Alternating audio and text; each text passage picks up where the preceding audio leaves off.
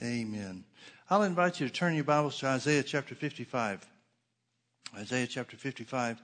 These are some um, uh, scriptures that the Lord has really, really uh, ministered to me concerning over the years, over many years, and um, and I think there's some very important truth there that a lot of times people don't realize. Um, I'm going to start reading in verse um, eight, Isaiah 55, verse eight. I'll read verses 8 and 9 and then stop and make some comments. God speaking to the prophet saying, first person about himself, For my thoughts are not your thoughts, neither are your ways my ways, saith the Lord. For as the heavens are higher than the earth, so are my ways higher than your ways, and my thoughts than your thoughts. I grew up in a church that taught me that you couldn't think like God. And this, this is the proof, because God's thoughts are higher than our thoughts. Well, let me ask you a question. If that's true, if it's impossible to think God's thoughts, what's He telling us for? Is He mocking us? I mean, verse 10 should be na na na na na. If that's the case. No, He's got a purpose in it. He's telling us that we're not geared through our natural human nature. And of course, there's nobody at the time that these uh, words were written that could possibly be born again. That came only through the shed blood and the resurrection of Jesus.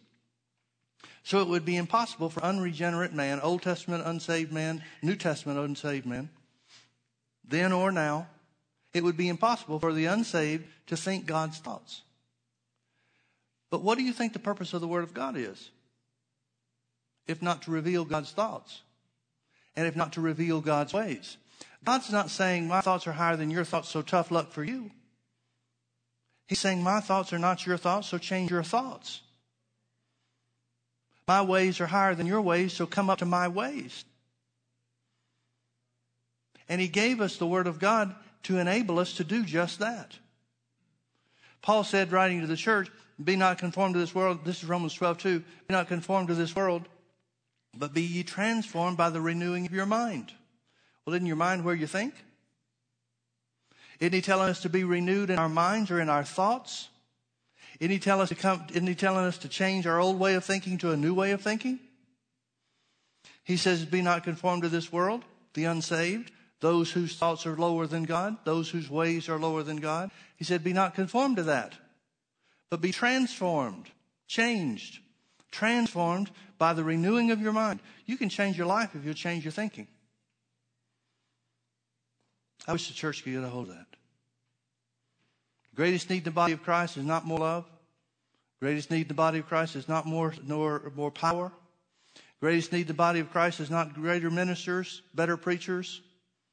The greatest need in the body of Christ is to renew their mind to the Word. He's writing this to Christians. Be not conformed to this world, the unsaved world, who does not think like God. Be not conformed to them, but be transformed by the renewing of your mind that you may prove, literally experience what is the good and acceptable and perfect will of God? Well, what is the good, acceptable, and perfect will of God? Doesn't God want you to, to think like Him? Doesn't the Bible say we have the mind of Christ? Well, how can you have the mind of Christ if you don't think God's thoughts? What good would the mind of Christ be if it doesn't include thinking like God? Are you out there? It's the will of God for you to think like Him. It is the will of God for you to think His thoughts. It's the will of God for you to operate in His ways. The Bible says God is love. Doesn't the Bible tell us to love one another? Well, that's operating in the ways of God then, wouldn't it? That's the will of God. And as we renew our mind to the Word of God, we can experience God's will for our lives. We can experience God's blessings. We can experience all the wonderful things that the Bible says belongs to us. Now back to Isaiah 55. Let me read these two verses again. My thoughts are not your thoughts, neither are your ways my ways, saith the Lord. For, the, uh, for as the heavens are higher than the earth, so are my ways higher than your ways. And my thoughts than, literally meaning higher than your thoughts. So what do we do? Verse 10. For as the rain comes down and the snow from heaven and returns not there, thither, returns not to heaven in other words, but waters the earth and makes it bring forth and bud, that it may give seed to the sower and bread to the eater, so shall my word be. Now notice what he's doing. He's making a comparison. He's saying just like rain and snow comes down from heaven and waters the earth, so shall my word be. It shall come from heaven and, and affect a result in the earth. Now, where it says, uh, as the rain comes down and the snow comes down from heaven and returns not there, thither, it means it does not return. Other translations bring this out. It does not return to heaven without first watering the earth so that it provides nourishment for the plants, so that it provides seed for the sower and bread for the eater. In other words, it produces a crop. Now we know that snow and rain come from heaven, don't we? Come from the atmosphere, come from what we call the heaven. It's what the Bible calls the first heaven, the atmosphere around the earth. But where does the water come from? Does water come from outer space into the atmosphere and then water the earth? No, the water comes from the earth. It's what's known as the water cycle. Water evaporates from the earth, from the seas and lakes and, and wherever it comes from. And it goes up and it collects in the clouds. And when it collects in the clouds and the, the atmospheric conditions are just right, then it rains or snows. And that rain and that snow, which comes from the earth, originally, comes from the earth, is what produces the crops that feed us and supply for our needs. That's what Jesus, that's what uh, God is saying to Isaiah, that the example of his word is like.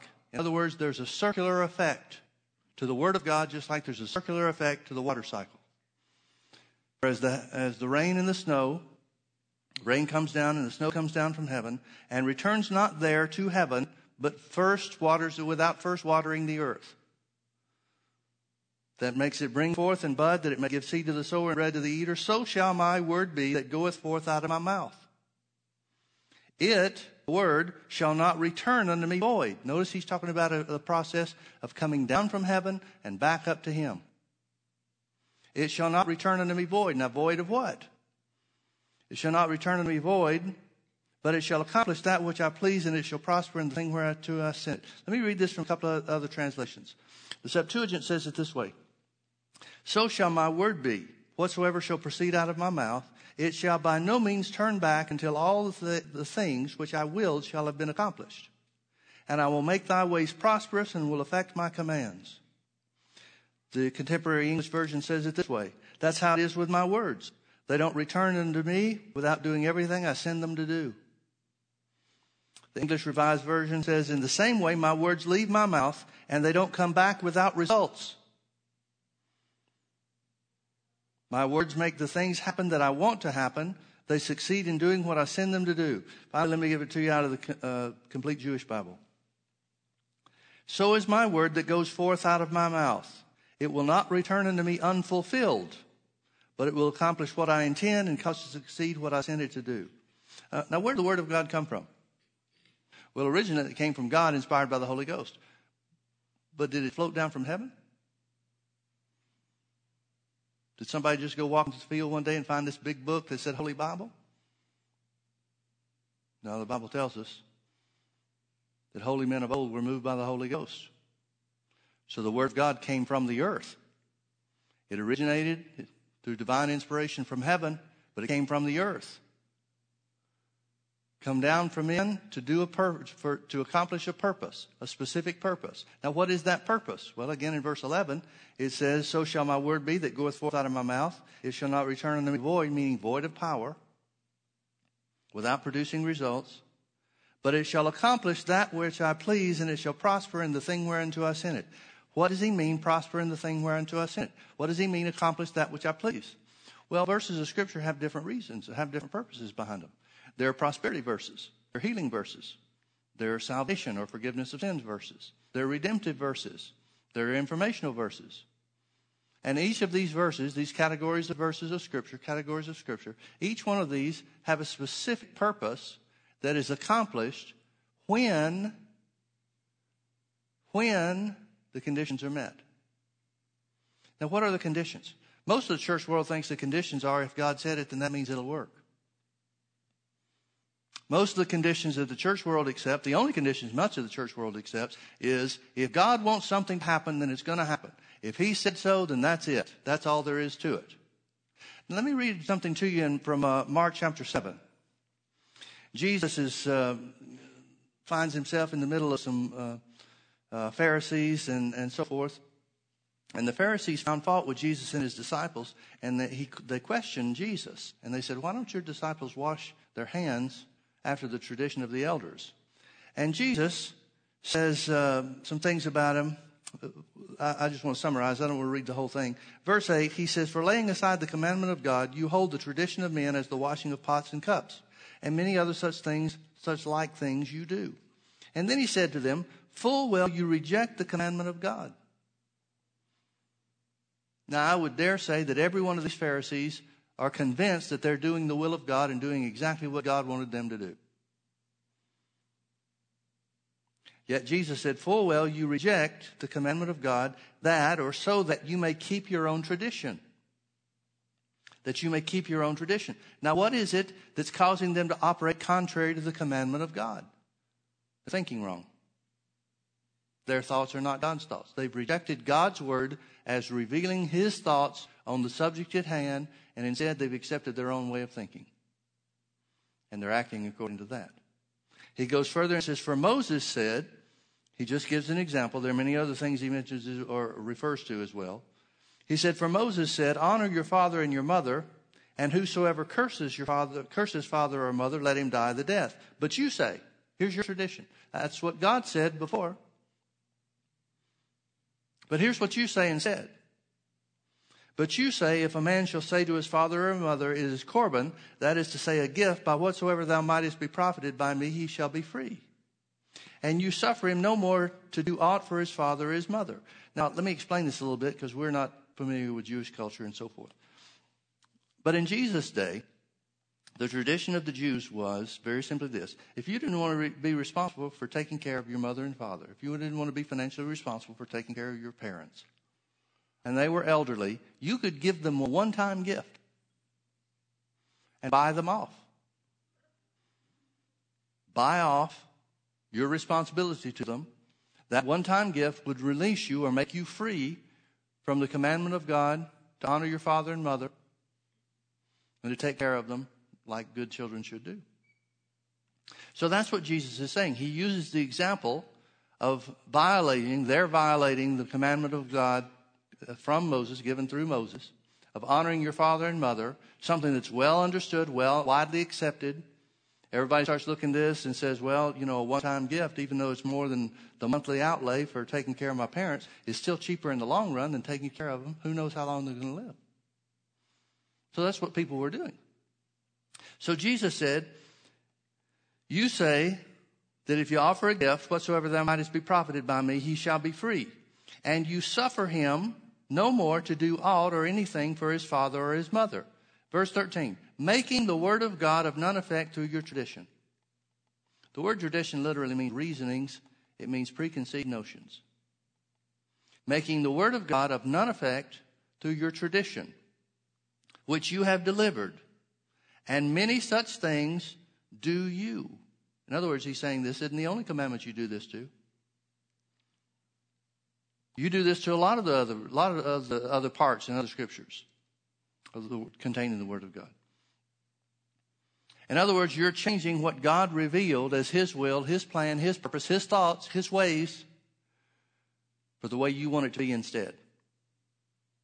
Now, where did they get the tradition? Notice Jesus said where it came from. It said, Jesus said, Jesus said, making the word of God of none effect through your traditions, which you have delivered. In other words, this was inspired by your willingness to gain, in the case of your parents, taking care of your parents, rather than inspired by the Holy Ghost. You're operating on what you would prefer rather than what the Word of God says. And notice what the end result of that is making the Word of God of none effect. Now, folks, I would submit to you, and I could take time to prove it to you through scripture after scripture after scripture. The Word of God is the most powerful thing in the universe. Everything in the universe was created by the Word of God. But notice that you can make the most powerful thing in the universe of none effect, powerless by wrong thinking. By wrong thinking.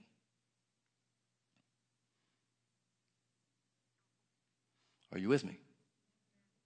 So then, if we go back to Isaiah 55, and in this context, said, So shall my word be, just like the, the water cycle, rain coming down from heaven, watering the earth, making it produce a crop to provide for mankind. Then water evaporates, goes back up into the clouds, and waits for the next right atmospheric conditions to water the earth again. So shall my word be that goeth forth out of my mouth. It shall not return unto me void of power. It shall not return unto me unfruitful. It shall not return unto me without producing results. Other translations said that we read. But it shall accomplish that which I please, and it shall prosper in the thing whereunto I sent it. Now, folks, what is it therefore, if it's not the Word of God, if it's not just the power in the Word of God itself, what is it therefore that produces power for the Word of God to take effect? It's not the Word of God that came from God's mouth to us that determines whether the results will be produced. It's the Word of God that returns from us to Him that determines the effectiveness or the power, powerful nature or the results of the Word. Look with me over to Romans chapter 4. Romans chapter 4 tells us the story of Abraham and his faith. It tells us to emulate the faith of Abraham. I want to start reading in verse 17. It says, As it is written, here's what God said to Abraham, in other words, as written in the, the Old Testament I have made thee the father of many nations. Before him he believed, talking about Abraham, God believed God, even God who quickeneth the dead and calleth those things which be not as though they were. Now keep that in mind. The Bible is telling us about Abraham's success in his operation of faith. You remember the story about how when God appeared to Abraham at 75 years of age in Genesis chapter 12, or I'm sorry, it's Genesis chapter 11, I guess it is. Anyway, God's first time that he appears to Abraham, Abraham is 75 years of age, and God says to him, I will make you a blessing, I will bless you, and I will make your name great. Making your name great has to do with children. He's promising him children. At 75 years of age, Abraham was childless, and God promised him a child, along with some other things, the first time that he ever appeared to him. Now, Abraham did not have a child until he was 100 years old. It doesn't take 25 years to have a child. Yet this story in Genesis, in um, Romans chapter 4. This story is telling us of Abraham's successful operation of faith, which might imply, and I'm not throwing stones, but it might imply that he was unsuccessful in his faith until he was 100 years old, at least in this regard, in the area of having children. So it says, As it is written, I have made thee a father of many nations, before him whom he believed, even God who quickeneth the dead and calleth those things which be not as though they were. Abraham believed God, and it was counted unto him for righteousness, the Bible says. Who, against hope, talking about Abraham, he had no natural hope. He got to the place where he was too old to have children. Who, against hope, believed in hope that he might become the father of many nations. Where did he get that hope to believe in? According to that which was spoken, so shall thy seed be. And being not weak in faith, that's a choice, by the way. And being not weak in faith, he considered not his own body now dead when he was about a hundred years old, neither yet the deadness of Sarah's womb. He staggered not at the promise of God through unbelief, but was strong in faith, giving glory to God. And being fully persuaded that what he had promised, he was able also to perform. Now, we've taken these things apart some, and we'll, we'll do a little bit of it tonight as well. But I want you to realize these are the characteristics that the Holy Ghost inspires and impresses Paul to refer to, to remind us of because this is what successful faith looks like. This is what strong faith looks like. But now let's look at Abraham's life. I think a lot of times we make a mistake by just looking at the end result and the, the, the, uh, the end result of faith in many people's lives and we hear spectacular stories. And we don't get enough of the information of what was happening day to day. We don't get enough of the information of what was happening along the way, so we don't know how we're supposed to operate when we run into trouble along the way. So turn back with me to the book of Genesis. Let's look real quickly. We won't take a long time with this, but let's take a little bit of time and look at God's dealing with Abraham. Genesis chapter 12.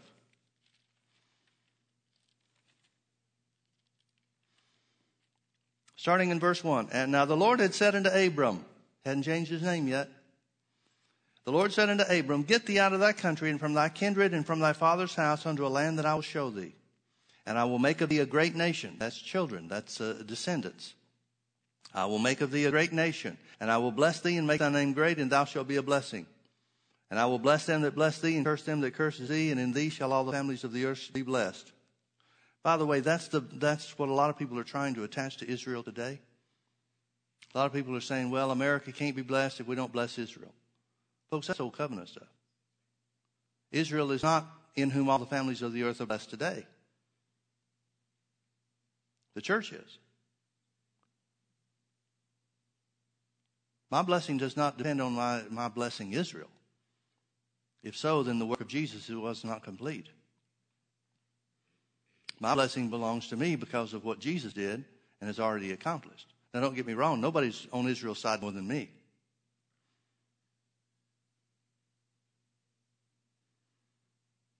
Having to pick between America and Israel, a lot of things that are going on, I pick them. But not because it puts me in some kind of position with God. Because I know God loves them, so I want to do well by them too. But no matter what happens to Israel, or does, does or does not happen to Israel, my relationship with God and my blessings in God are secure in Christ. So are yours. So this notion that America has to bless Israel to be blessed, that's just not right. That presupposes that everything Israel does is right, and it's not. They make mistakes just like everybody else does. Okay, and I will bless them that bless thee, and curse him that curses thee, and in thee shall all the families of the earth be blessed. Verse 4 So Abraham departed, or Abram, I'm sorry, Forgive me if I change his name too quick. So Abram departed as the Lord had spoken, and Lot went with him. And Abram was 70 and five years old when he departed out of Haran. Skip down to verse 7. The Lord appeared unto Abram and said, Unto thy seed will I give this land. He's still 75. Unto thy seed will I give this land. And there he built an altar unto the Lord who appeared unto him. Skip with me over to um, verse 13. Uh, chapter 13, I'm sorry. And Abram went up out of Egypt, he and his wife, and all that, all that he had, and Lot was with him in the south. And Abram was very rich in cattle and silver and gold. So the first part of the blessing, or at least part of the blessing that God said, I will bless thee, has come to pass. Which means his faith worked in that regard. Right? He believed God when God said, Leave the land of your father and go where I tell you to go, and I'll bless you. And as a result, God blessed Abraham. Abram was very rich in silver and cattle and gold. He and Lot start having trouble. Lot separates unto them, uh, separates from him. Skip with me over to verse 14. And the Lord said unto Abram, after that Lot was separated from him, Lift up now thine eyes and look from the place where you are, northward and southward and eastward and westward. For all the land which thou seest, to thee will I give it and to thy seed forever. God keeps talking to him about children. He keeps talking to him about descendants, not just children singular, but or not just a child singular, but descendants, generations. God is taking for granted that what he says is a done deal. Abraham's still 75 or 76 years old. Somewhere around there. For all the land which thou seest, to thee will I give it, and to thy seed forever. And I will make thy seed as the dust of the earth, so that if a man can number the dust of the earth, then shall thy seed also be numbered. Now, I don't know about you, but if I'm Abraham, I'm thinking, this is sounding better and better and better.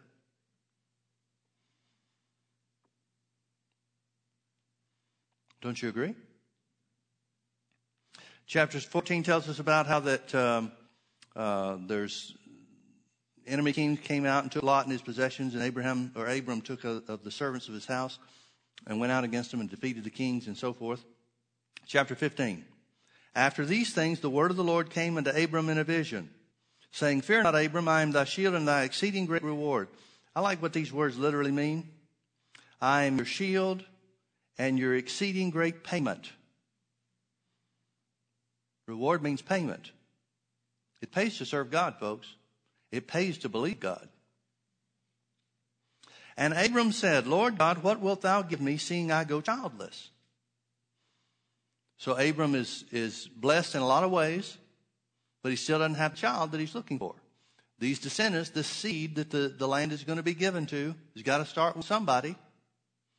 And he doesn't yet have the son or the child. Lord God, what wilt thou give me, seeing I go childless, since the steward of my house is this Eliezer of Damascus? And Abraham said, Behold, to me thou hast given no seed, and lo, one born in my house is mine heir. Sounds like he's blaming God for not getting results. And behold, the word of the Lord came unto him, saying, This shall not be thine heir, but he that shall come forth out of thine own bowels shall be thine heir. And he brought him forth, verse 5, brought him forth abroad, and said, Look now toward heaven, and tell the stars, if thou be able to number them. And he said unto him, So shall thy seed be. Verse 6. And he believed in the Lord, and he, God, counted it to him, Abraham, for righteousness. And he said unto him, I am the Lord God that brought thee out of Ur of the Chaldees to give you this land to inherit it. He keeps talking to him about seed and he keeps talking to him about an inheritance of land. A place for the nation of people that he's going to bring forth. And Abram said, Lord God, where shall I know that I shall inherit it? And that's when God tells him to take an animal, split it in half, and God makes a covenant with him. Verse 18, in the same day the Lord made a covenant with Abraham, Abram, saying, Unto thy seed have I given thee this land from the river of Egypt unto the great river, the river Euphrates, and then tells him the other boundaries of the land. Can you see this? Then we see the story in chapter 16 of Sarah trying to help God out. This isn't working as quick as she thought it would or should. She's about 75 now, 76 years old, somewhere around there. She's getting anxious. And so she gives Abram her handmaid, Hagar, to have a child by, and they do. And that child's name is Ishmael.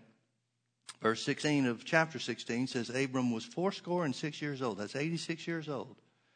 When Hagar bare Ishmael to Abram. Now, what I want you to see, folks, is that 11 years have passed from age 75 to age 86.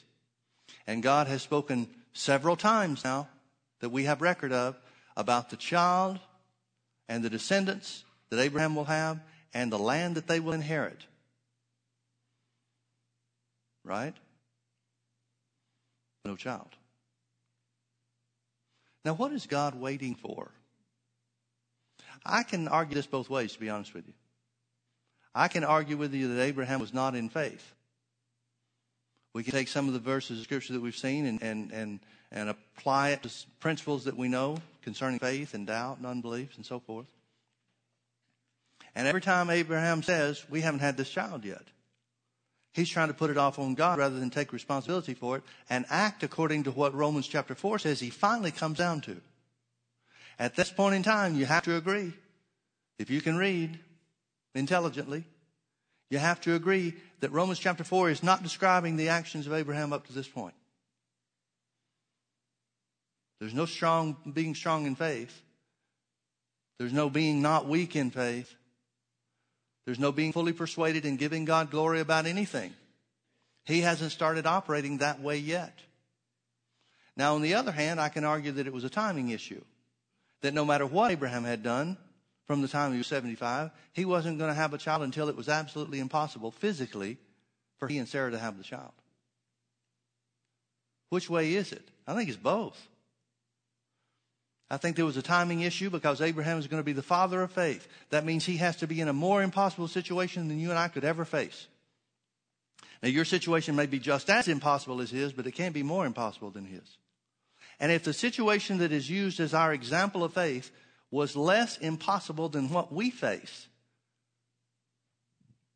then it wouldn't be an, it wouldn't be an equitable example for us to follow. So I think that's part of it. But right on the other hand, what's to keep Abraham from believing God in the meantime? Strong faith or weak faith is a choice. You're not strong in faith because God gives you something extra. You're strong in faith because you choose to apply the principles that Abraham finally applies, as identified in Romans chapter 4. So why isn't he operating in faith here? I think it's both ways. I don't think Abraham has learned the, the, uh, the reality of how to really stand in faith yet. Now think about it in, in context of Rome, in uh, context of Isaiah 55, 11. So shall my word be that cometh forth out of my mouth, goeth forth out of my mouth. It shall not return unto me void. There's no word returning unto God at all from Abraham up to this point at age 86, there's no word returning unto God in any way whatsoever. So it can't produce results because nothing is coming back to the Father to, uh, that has any power.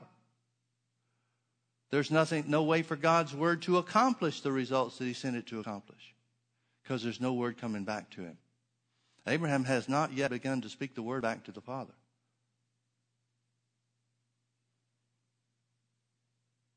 And until he does that, he could have 50,000 verses of Scripture that promise him children, and he's not going to have a child. Because God said this is how His Word works. His Word is void of power until it returns to Him. It has the potential to produce anything and everything that it was sent to do, but it's not going to produce results until it returns to Him. It hadn't started returning yet. Chapter 17. And when Abram was 90 years old and nine, so he had a 13 year span in one verse of Scripture. Chapter 16, verse 16, he's fourscore and six years old. That's 86. Chapter 17, he's 99. 13 years passed. We don't know what happened in those 13 years. We know Ishmael is now 13 years old. But beyond that, we don't know anything. What we're looking for is what is Abraham's spiritual condition at age 99? At age 99, has he begun to be the, the one that's described in Romans chapter 4 yet, that got results? Well, let's see. Verse 1. And when Abram was 90 years old and nine, the Lord appeared to Abram and said unto him, I am the Almighty God, walk before me and be thou perfect. And I will make my covenant between me and thee and will multiply thee exceedingly. Still talking 13 years later. We don't know if he's appeared to him or talked to him between, in between these two verses of scripture in the, that period of time. But God shows up when he's 99 years old and still talking to him about children, still talking to him about seed that outnumbers the dust of the earth and the stars of the sky and the sand on the seashore. God hadn't changed a bit. Where's Abraham? And Abraham fell on his face and talked with him, saying, As for me, behold, my covenant is with. Uh, I'm sorry, Abraham fell on his face, and God talked with him, saying, As for me, behold, my covenant is with thee, and thou shalt be a father of many nations.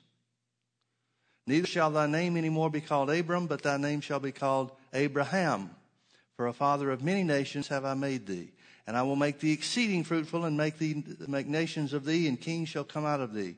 And I will establish my covenant between thee and thee, and thy seed after thee, and their generations for an everlasting covenant to be a God unto thee and to thy seed after thee. And I will give unto thee and thy seed after thee the land wherein thou art a stranger, all the land of Canaan, for an everlasting possession, and I will be their God.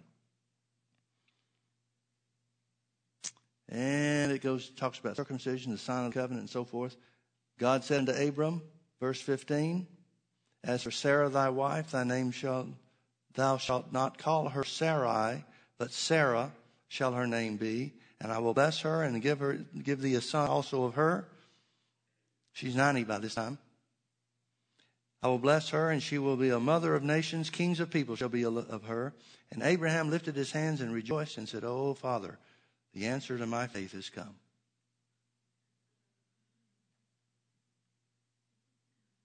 I've just been waiting for this day. I've been choosing all these many years not to be weak in faith, but to be strong in faith, giving glory to God. And I've been fully persuaded that what you promised all these years ago, you are able also to perform.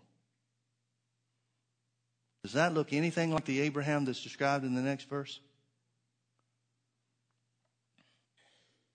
God has just expanded on the covenant promises that he's made to him about children and inheritance. Then Abraham, verse 17, then Abraham fell on his face and laughed and said in his heart, Shall a child be born unto him that is a hundred years old? And shall Sarah that is ninety years old bear? And Abraham said unto God, Oh, that Ishmael might live before thee.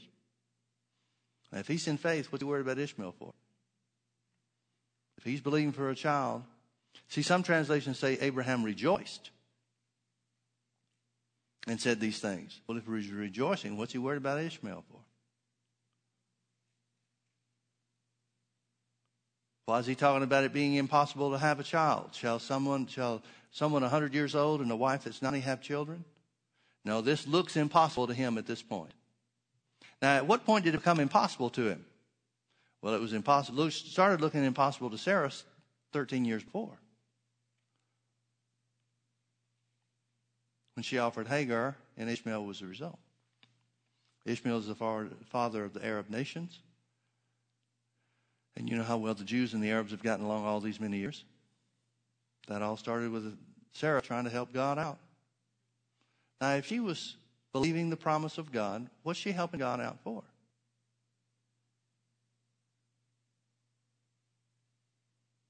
No, her helping God out is the same act of unbelief that when you and I try to help God out, we're not convinced that God's able to do what He said, that it's going to work out the way the Bible promises, so we try to take things under our own control.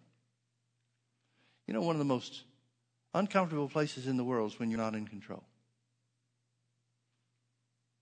To some of us, that means more than others.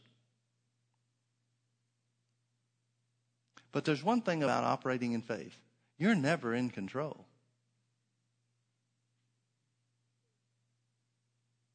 You can do your part, having done all the stand you can stand. But you don't control the outcome. You can't force impossible things to appear. You can't rearrange circumstances and make things line up with the Word. You have to trust God to make that happen. Even where healing is concerned, James chapter 5 says, The prayer of faith shall save the sick, save or heal the sick, and the Lord shall raise him up. Healing comes from God, or else it's not divine healing. And that's completely and totally outside of our control. Well, what can we control? We can control what we believe and how we act accordingly. Abraham, the thing that's under Abraham's control, has just been revealed to be unbelief. Abraham is operating according to unbelief. And God says, Sarah, thy wife, shall bear thee a son indeed. Verse 19. And thou shalt call his name Isaac, and I will establish my covenant with him for an everlasting covenant, and with his seed after him. As for Ishmael, I have heard thee. Behold, I will bless him, and will make him fruitful, and will multiply him exceedingly. Twelve princes shall he beget, and I will make him a great nation. But my covenant will I establish with Isaac, which Sarah shall bear unto thee at this set time in the next year. Folks, I would submit to you that Romans chapter 4 was not a lifelong pursuit or a lifelong result of Abraham standing in faith for 25 years. I would submit to you that Abraham went from a place of unbelief where he's falling on his face and laughing at the promise of God about having children at age 99 to where he becomes the father of faith in a one year period of time.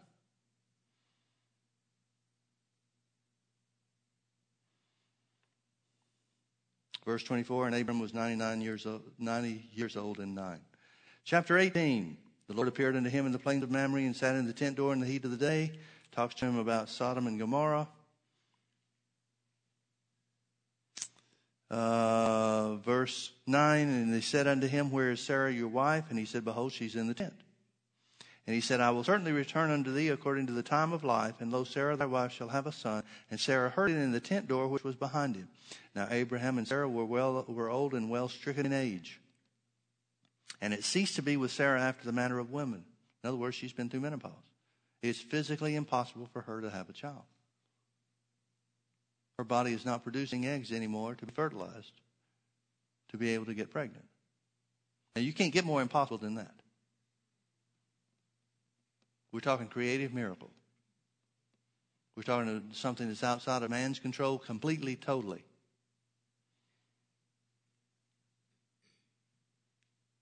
Now, I'm not an expert on the reproductive system, but I do know there's lots of things involved with the change of life for women. A lot of things that would prevent her from even going carrying a pregnancy full term if she was able to be get pregnant. Just a layman's knowledge gives us that much information, doesn't it? Now, Abraham and Sarah were, were old and well stricken in age, and it ceased to be with Sarah after the manner of women. Therefore, Sarah laughed. She's in unbelief just like he was. He's changing. He changed from chapter 17 to chapter 18. He's not in the same unbelief he was just a chapter before, but she's right where he was earlier. Sarah laughed within herself, saying, After I'm waxed old, shall I have pleasure, my Lord being old also? In other words, I'm going to have a child now. And the Lord said unto Abraham, Wherefore or why did Sarah laugh, saying, Shall I of a surety bear a child with him old? Is anything too hard for the Lord? Now, I would recommend that you underline that verse of Scripture in your Bible. Highlight it, do whatever you need to do to make it stand out. Because this is the thing that changed Sarah from unbelief to faith. And if you take the time to look over in Hebrews chapter 11, she's listed in the Hall of Fame of Faith. Not because of what she does in chapter 18, Genesis chapter 18, she wouldn't qualify for the Hall of Fame of Faith. But she changes in less than a year too. Don't tell me it takes a long time to get in faith. Don't tell me it takes a long time to develop strong faith. It doesn't. And Sarah laughed, and the Lord said, What'd she laugh for? And here's his question, verse 14 Is anything too hard for the Lord? Folks, that's a real question. In your situation, is anything too hard for God? Is your healing too hard for God? Is God changing your circumstances too hard for Him to do? If you don't address that question, if you don't really consider it, then the default on many of us is going to be, yeah, this is too hard. Because we don't develop faith in God's ability to help or to change in our situations unless we do it on purpose. It doesn't accidentally happen. And the more serious, the more severe, the more critical the situation is, the more you need to examine and evaluate is this within God's ability? Now, I'm not talking about the casual, oh, with God, th- all things are possible. A parrot can say that. But there's a difference in saying it and believing it. And you only develop faith and, uh, and, and the ability to say it because you believe it by really considering what would it take for God to change my situation? What would it take for God to bring about my healing? Doesn't mean you're going to have the answers to everything. It may be a, a possibility or a, several different ways that it could happen. And you may not know which one it's going to be, and it doesn't matter. But you need to consider is any of these things, are any of these things too difficult for God to do? Are any of these things outside the realm of what God has promised that He would do in His Word? See, Abraham and Sarah too, she doesn't know it yet. Or at least he's not convinced of it yet. But Abraham has a promise that not only will it happen, it will happen at a certain time. So now the question is, is God not able, in Abraham and Sarah's situation, is God not able to make the changes in Sarah's body that are necessary for her to be able to carry and to have and carry a child? She's just identified that she thinks it's way too late for anything. And the only thing that's going to change her thinking on that, remember, my thoughts are not your thoughts, God said. The only thing that's going to change her thinking, the only thing that's going to transform her is her to change her thinking, to alter her thinking in line with what God has said instead of what she thinks about how things normally work. And the only thing that's going to do that is for her to consider what God has said. And I don't mean just look at and say, oh, yeah, okay. I mean consider it. I mean, to look at it intently, to look at it from every angle, to speak it to herself to the point where she knows that she knows that she knows there is no wiggle room for God to get out of this. This is what He promised. Is anything too hard for the Lord? At the time appointed, I will return unto thee according to the time of life, and Sarah shall have a son. In other words, what that literally means is she's going to start having her periods again, and then she's going to get pregnant. Then Sarah denied, saying, Oh, I didn't laugh. Nobody wants to get caught in unbelief, do we? Oh, I didn't laugh, for she was afraid. But he said, Now the, the question is, who's the he? Is the he referring to the Lord? Or is the he referring to Abraham after he questioned her about laughing? I think it's Abraham. And if it is Abraham, notice how he's changed. He doesn't go and say, Well, the Lord said you laughed. Oh, I didn't laugh. Oh, well, I guess he was mistaken. I know I can trust you. No, he takes God's word as the reality no matter what somebody else says. You can see some changes occurring in him. The acceptance of God's word, no matter what, is beginning to take hold. Uh, I said something about Sodom and Gomorrah. It's later on in the chapter. Turn back with me to Romans chapter 4. Romans chapter 4. We know the end result is that they have a son. They name him Isaac by the direction of the Lord, and he becomes the father of the Jews, the beginning of the tribe of Israel, the 12 tribes of Israel, the Jewish nation as we know of them today. Jesus is of the lineage of Abraham. And all the nations in the earth are blessed through Jesus and the work of redemption that he did because of one man and one woman that chose to believe God.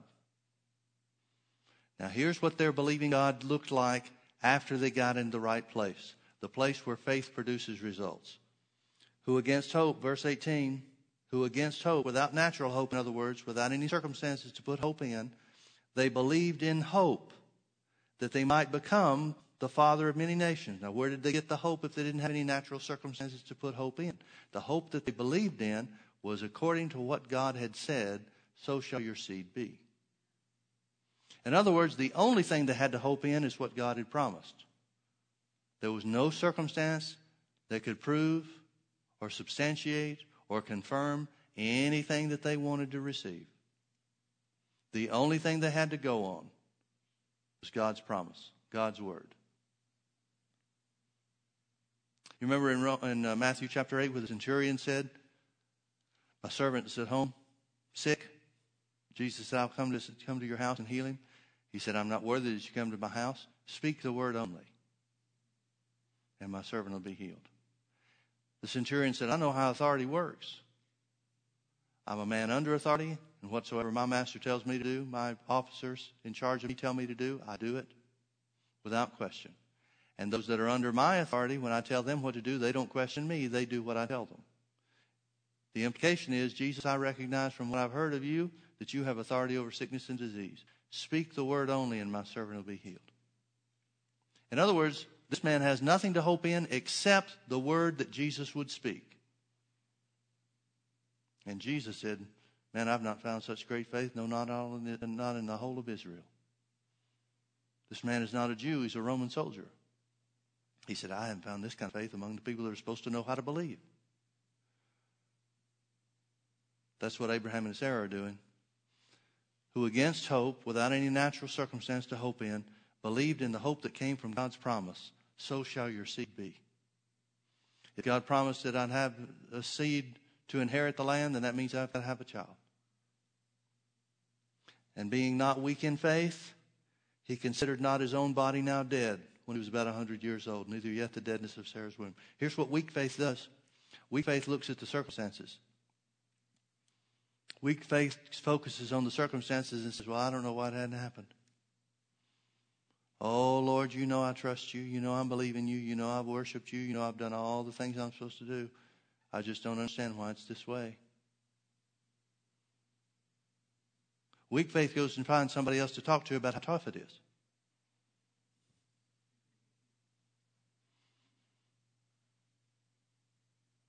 That's what weak faith does. And it's all circumstance based. And the idea that many people have is if I can just get somebody to feel sorry for me and understand how tough my situation is, then I'll feel better. Well, number one, it doesn't make you feel any better. And number two, it's unbelief. Weak faith is unbelief. Weak faith is unproductive faith. Weak faith is void of power. But here's what Abraham did instead. It tells us what he didn't do, and then it tells us what he did do. Being not weak in faith, he considered not his own body now dead when he was about 100 years old. Now, I, I, I think it's important that I, I do this all the time, so forgive me for being repetitive. But so many times people think denying the circumstances is faith, and it's not. Faith doesn't call things that are as though they're not. Faith calls things that are not as though they are. Faith doesn't say, I'm not sick, I'm not sick, I'm not sick, I'm not sick, I'm not sick. Faith says, by the stripes of Jesus, I'm healed. Yeah, but the doctors diagnosed me with some sickness or disease. That's why it's important to call things that be not as though they are. Denying the circumstances doesn't do a thing. It's a counterfeit. And a lot of people are just trying to ignore or deny the circumstances. I've seen this happen with, with sickness and disease so many times. People will ignore what doctors tell them, thinking that they're, they're ignoring the, the doctor's diagnosis is somehow is going to fix their body. And it doesn't. They wind up dying of the thing the doctor said they had.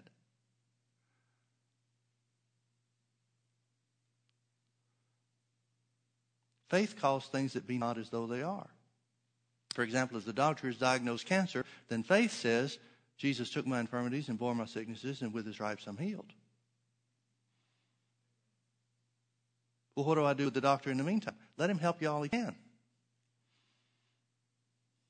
Let him provide whatever relief there, there is available from the symptoms while you let your faith work and change your body. This idea that, that and you hear stories like this from time to time, and people try to attach it to, to faith, and it's not, where parents let their children die of sickness and disease without going to the doctors. I think parents like that ought to be shot. My position is if I want to hurt, and if it's just me and it's my body, and if I want to hurt without going to the doctor, that's my choice. But my kids that need doctor's medical attention, they're getting it. Going to the doctor doesn't affect your faith one way or the other unless God says something to you specifically about it, and He's not going to say something specifically to you about your children. He's not going to tell you to keep your children out of the hands of the doctor.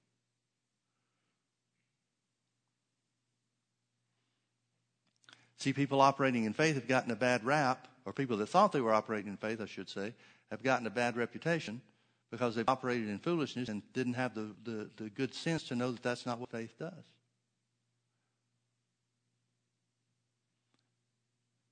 People ask all the time, well, should I take my medicine? Of course you should take your medicine, but take it in faith. Take it in faith, expecting to get supernatural results from it. Doctors aren't trying to trip you up spiritually, they're trying to help you. Doctors aren't of the devil, they're not the obstacles that the devil has put in your path to keep you from receiving your healing. They're here to keep you alive until your faith works. Thank God for doctors. They kept a lot of us alive until we found out how to believe God. So Abraham was not weak in faith. Being not weak in faith, he considered not his own body now dead when he was about a 100 years old, neither yet the deadness of Sarah's womb. He didn't deny the circumstances that was in his body. He just didn't let that be the final authority for what he was going to believe or say. He staggered not at the promise of God. I like the, the uh, let me read this to you from the American Standard Version and the Revised Version. The ASV says, Yet, looking unto the promise of God, see, it, does, it tells us what he didn't look at in the previous verse. He didn't look at his own body or Sarah's body as being dead. Well, what did he look at then? Yet, looking unto the promise of God, he wavered not through unbelief, but waxed strong in faith, giving glory to God. The Revised Version says it this way Yea, looking unto the promise of God, he wavered not through unbelief but waxed strong through faith, giving glory to God. Looking under the promise of God. What didn't he look at? He didn't look at the condition of his body to be the judge of whether or not God's promise was true. Well, then what did he look at? He looked only at the promise. He looked only at the promise and refused to waver, even though his body didn't line up with what, the, what God had said yet. He refused to waver. He refused to waver. Looking under the promise of God, he wavered not through unbelief, but was strong in faith. What does strong faith do? Giving glory to God. He thanked God for the answer before he saw the answer. And being fully persuaded that what God had promised, he was able also to perform. What has changed in Abraham's life is recorded in Genesis chapters 12 through 18 to Romans chapter 4. What changed? what he started saying back to God. So shall my word be that goeth forth out of my mouth. It shall not return unto me void of power, or unfruitful, or without results, but shall accomplish that which I sent it to do. How is the Word of God going to accomplish what God sent it to do? How is the healing Word of God going to accomplish healing in your body? There's only one way for it to work, and that is for you to say it back to Him. It's not the fact that He said it to you. Thank God He said it to us. But Him saying it to us is not the thing that produces results. It's us saying it back to Him. Because it does not return void of power. It does not return without producing results. It does not return to Him without it doing the Word of God, without Scripture doing exactly what it's, He sent it to do. And of course, we're talking about the subject of healing. Healing Scriptures do not return to God the Father without accomplishing healing in our bodies. It's impossible. It's impossible. Now, don't be discouraged if you're not fully persuaded. Fully persuaded is something that comes over time. Doesn't have to be a long time. But there are different factors that affect how persuaded you are. But factor number one is what you're looking at. The more intently you look at the Word of God, the more intent you are on putting the Word of God, and making the Word of God a part of your heart, the more fully persuaded you will be day by day by day. Let me close with Joshua chapter 1 and verse 8. God said to Joshua this way about the Word of God and producing results, prospering in whatever he did. He said, This book of the law, that's all they had was the law of Moses in that day. He said, This book of the law shall not depart out of thy mouth, but thou shalt meditate therein day and night, that thou mayest observe to do according to all that's written therein. For then thou shalt make thy way prosperous, and then thou shalt have good success. When are we going to prosper and when are we going to have good success in the Word? When are we going to re- get healing success or healing results from the Word of God?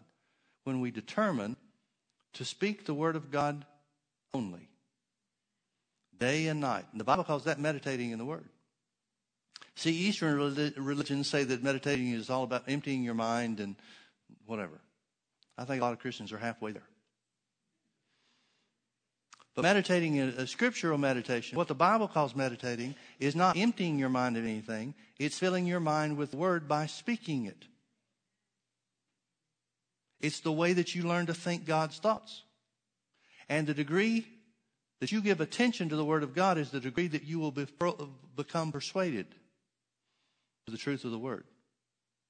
Now, if you take a half effort toward it, then being fully persuaded is going to take you a long, long time. But God told Joshua to give it his full attention. This book of the law, this word of God, shall not depart out of your mouth. Don't ever stop speaking the word. But thou shalt meditate therein day and night. Meditating is speaking the word. He tells him to speak it day and night. He didn't say speak it till you start feeling bad. He didn't say speak it till you get discouraged. He didn't say speak it until it looks like things get worse. He said, never stop speaking the word. Meditate therein day and night. Now, what's the purpose of meditating in the word? To be a doer of it. Now, in some cases, meditating in the word is all you can do. If it's outside of your power, outside of your ability and the circumstance that you're in, sometimes confessing the word is faith in its highest form. Other times, it's part of the, the work that needs to be done. Faith for finances, for example, is not just a matter of confessing the word, it's confessing the word and plant seed. But healing is a different matter. There's no way to plant seed for healing. So, where it's an issue of physical healing, in most cases, there might be a few exceptions on rare occasions, but in most cases, speaking the word of God is the extent that your faith can, can operate, the extent that you can be a doer of the word. And some people will get weird on you and say, Well, I'm believing God for the healing of my eyes, so I'm going to destroy my glasses. Well, that doesn't speed up the healing process. It just makes you a danger to drive.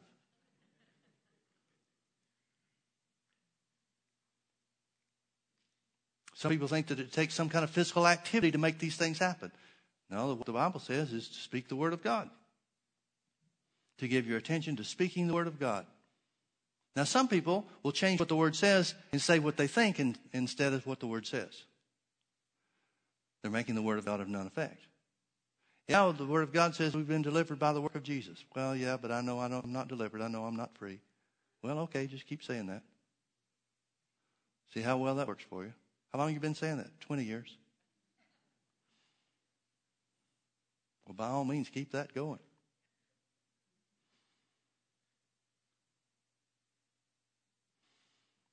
This book of the law, this word of God shall not depart out of your mouth.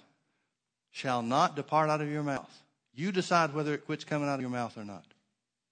Shall not depart out of your mouth. The only way you can keep it from departing out of your mouth is to say it again. Say it again. But I've said it thousands of times. Well, you're part of the way there then. How much am I going to have to say it? Day and night. I don't know how fast you talk. But day and night is the instruction. But thou shalt meditate therein day and night, that thou mayest observe to do according to all that's written therein. For then, after meditating on the word day and night and being a doer of the word, for then thou shalt make thy way prosperous, and then thou shalt have good success. Being prosperous in the area of healing or having success in the area of healing is being healed, isn't it? So we could say, applying to the healing scriptures, these healing scriptures shall not depart out of your mouth, but thou shalt meditate therein day and night. Speak them day and night, that thou mayest observe to do according to all that's written therein, for then thou shalt receive your healing. And then thou shalt be successful in receiving healing by faith. That's what it says. It's exactly what it means. Let's pray. Father, we thank you so much for your word. Thank you that it's an absolute truth. It is the absolute truth. Jesus himself said, The word of God is truth. Thank you, Father, that it's true that Jesus took our infirmities and bore sicknesses, and with his stripes were healed. Thank you, Father. Say this after me. According to the word of God, Jesus took my infirmities and bore my sicknesses. And with his stripes, I am healed. No matter what it looks like, no matter how I feel, I will never stop saying that I'm healed by the stripes of Jesus. No matter the doctor's report, no matter how I feel, whether things get better or look like they're getting worse, the Word of God is truth. Therefore, I am healed by the stripes of Jesus. Thank you, Father, that the Word's working mightily in me. My faith is causing me to be raised up. My faith is causing me to, my body to change because according to the word of God, I am healed. Amen. Anybody feel anything when you said that? No? You know what that means? That means you're on the right track. Because faith is the evidence of things not seen or felt. Faith is taking the Word of God at face value and believing it because God said it. Every time you speak the Word, you're returning it to God with power. And that's why it's so important to keep saying it. You're adding power to power to power to power. Sooner or later, you hit the power limit and your body changes. Thank God for His Word. Amen. Thank you so much for being with us. We love you. You're dismissed.